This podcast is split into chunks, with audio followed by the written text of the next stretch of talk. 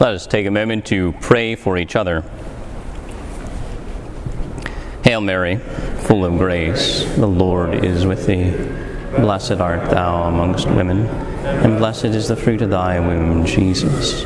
Holy Mary, Mother of God, pray for us sinners now, the hour of our death. Amen. Lent, a season of penance and penance services like the one that we have tomorrow. A time for confessing our sins. Ah, those Catholics, says the world, and their confession, right? They can go rob a bank or commit adultery or murder somebody, and then they just go to confession and poof, Sins are all gone, all responsibility observed or absolved. That is, you know, the way that the uh, non Catholics often mock the sacrament of penance. And indeed, sometimes as Catholics, we ourselves have a little bit of that attitude about it. We say, well, I, I know I shouldn't really do that. I I shouldn't really drink that additional beer, or I shouldn't steal this thing from my workplace, or I shouldn't look at that thing on the internet. But you know what? I really want to. So I'm going to do it, and then I'm just going to go to confession later. We've had that attitude before, and you know, why shouldn't we, right? We hear all the time about the infinite mercy of God, that God is always going to forgive any sin.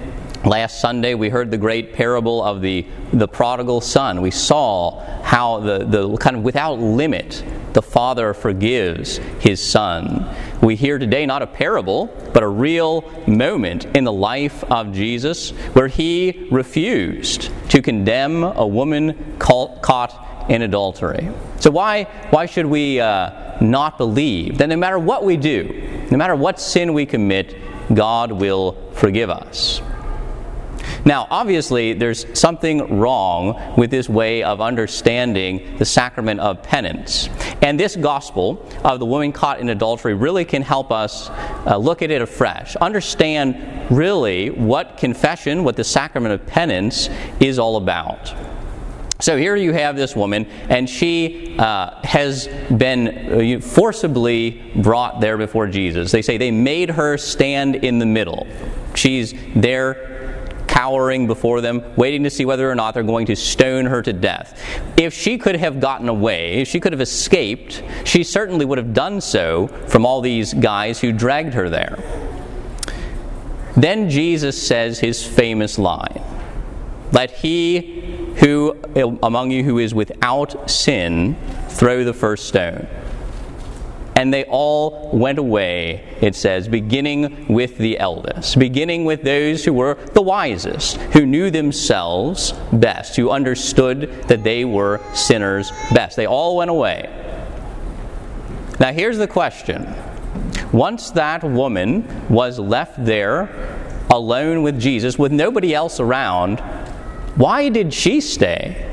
Why didn't she get out of there as quick as she could? I mean, sure, maybe she was grateful to Jesus that uh, he kind of got her out of the situation there, but it's not like they know each other. It's clear that she was just being used as a pawn in some kind of a political scheme here. And she was just caught in adultery. I'm sure she wants to like get out of there as quickly as possible. But she doesn't. Why does she stay as Jesus is writing there in the dirt? I submit to you that in this moment, this woman intuitively understood that the voice of Jesus, the judgment of Jesus, was the same as the judgment of conscience. What else is conscience if well formed, if steeped in the study of Scripture and the study of the church's doctrine? What else is conscience but the voice of Jesus Christ? And you can't run from the voice of conscience. All these other uh, people, you know, they, you could say, represent other things as well. These people who drug her there to begin with, they're the uh, expectations of the world, the expectations of society, which are always changing, and therefore we, we're never really sure about. They're the accusations of the devil. Because even though the devil is the one who tempted us to sin, he will be the first to accuse us for having done what we have done, rub it in our face. they are the accusations of our own guilt, which, if our guilt drags us there before the feet of Christ, is not a bad thing. But of course, if the guilt stays around, hangs around, crushes us, stones us to death, none of us can live that way. That's why so many people spend their lives trying to escape the feelings of guilt, uh, to avoid the responsibility, because they can't face that guilt. But when that woman stands there before Jesus, stands there, you could say, before her own conscience. It is like when we stand before the priest in confession. Because in confession, in the sacrament of penance, the voice of our own conscience is made external in the voice of the church. They are both the voice of Jesus Christ. And when we stand there in the sacrament of penance, what happens? All those other voices, all those other accusations, they're banished. Jesus sends them away. We no longer care about the world or, or the devil or even our own guilt.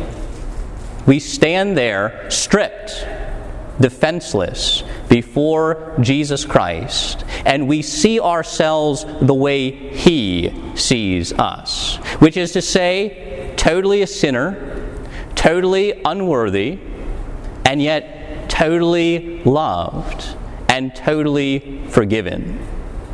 And that, my friends, that is the experience of true contrition. True contrition is our experience of that we are sinners, but that God will forgive us and love us if we acknowledge and repent. That that is the real meaning of the sacrament of penance. So, of course, you can't just treat it like a magic bullet or a, a, avoiding responsibility because it is truly a dying to ourselves, but a rising again, a rising again to live a new life in Jesus Christ. St. Paul, in our second reading today, he really. Um, you can hear in what he says here that he has experienced true contrition in his life. That he has stood and had this encounter with Jesus Christ. What does he say? He says, uh,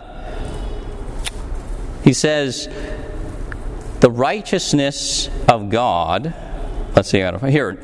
He says, not having any righteousness of my own based on the law, but that which comes through faith.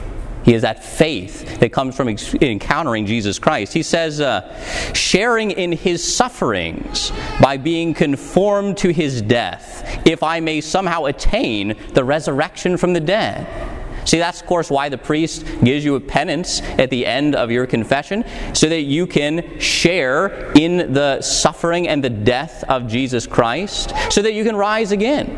Rise again to go and do good things, to live again a good life. As Jesus says, go and sin no more.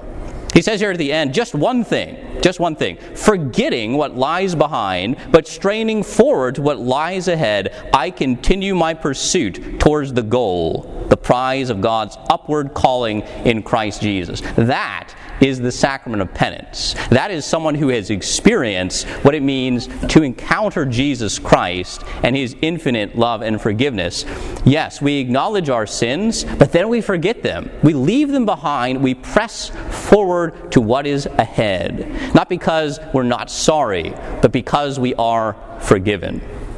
And so, this Lent, my, my brothers and sisters, if you haven't already been to the sacrament of penance, whether it's been 30 years or 40 years or six months or a week, this is what we come to do to stand defenseless before the sacrament, before Jesus Christ in the sacrament of penance, and to hear when the words of the priest are said over us, I absolve you from your sins in the name of the Father and of the Son and the Holy Spirit. To hear Jesus saying to us in those words, Neither do I condemn you.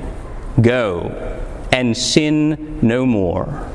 Die to yourself so that you may rise to new life in Christ.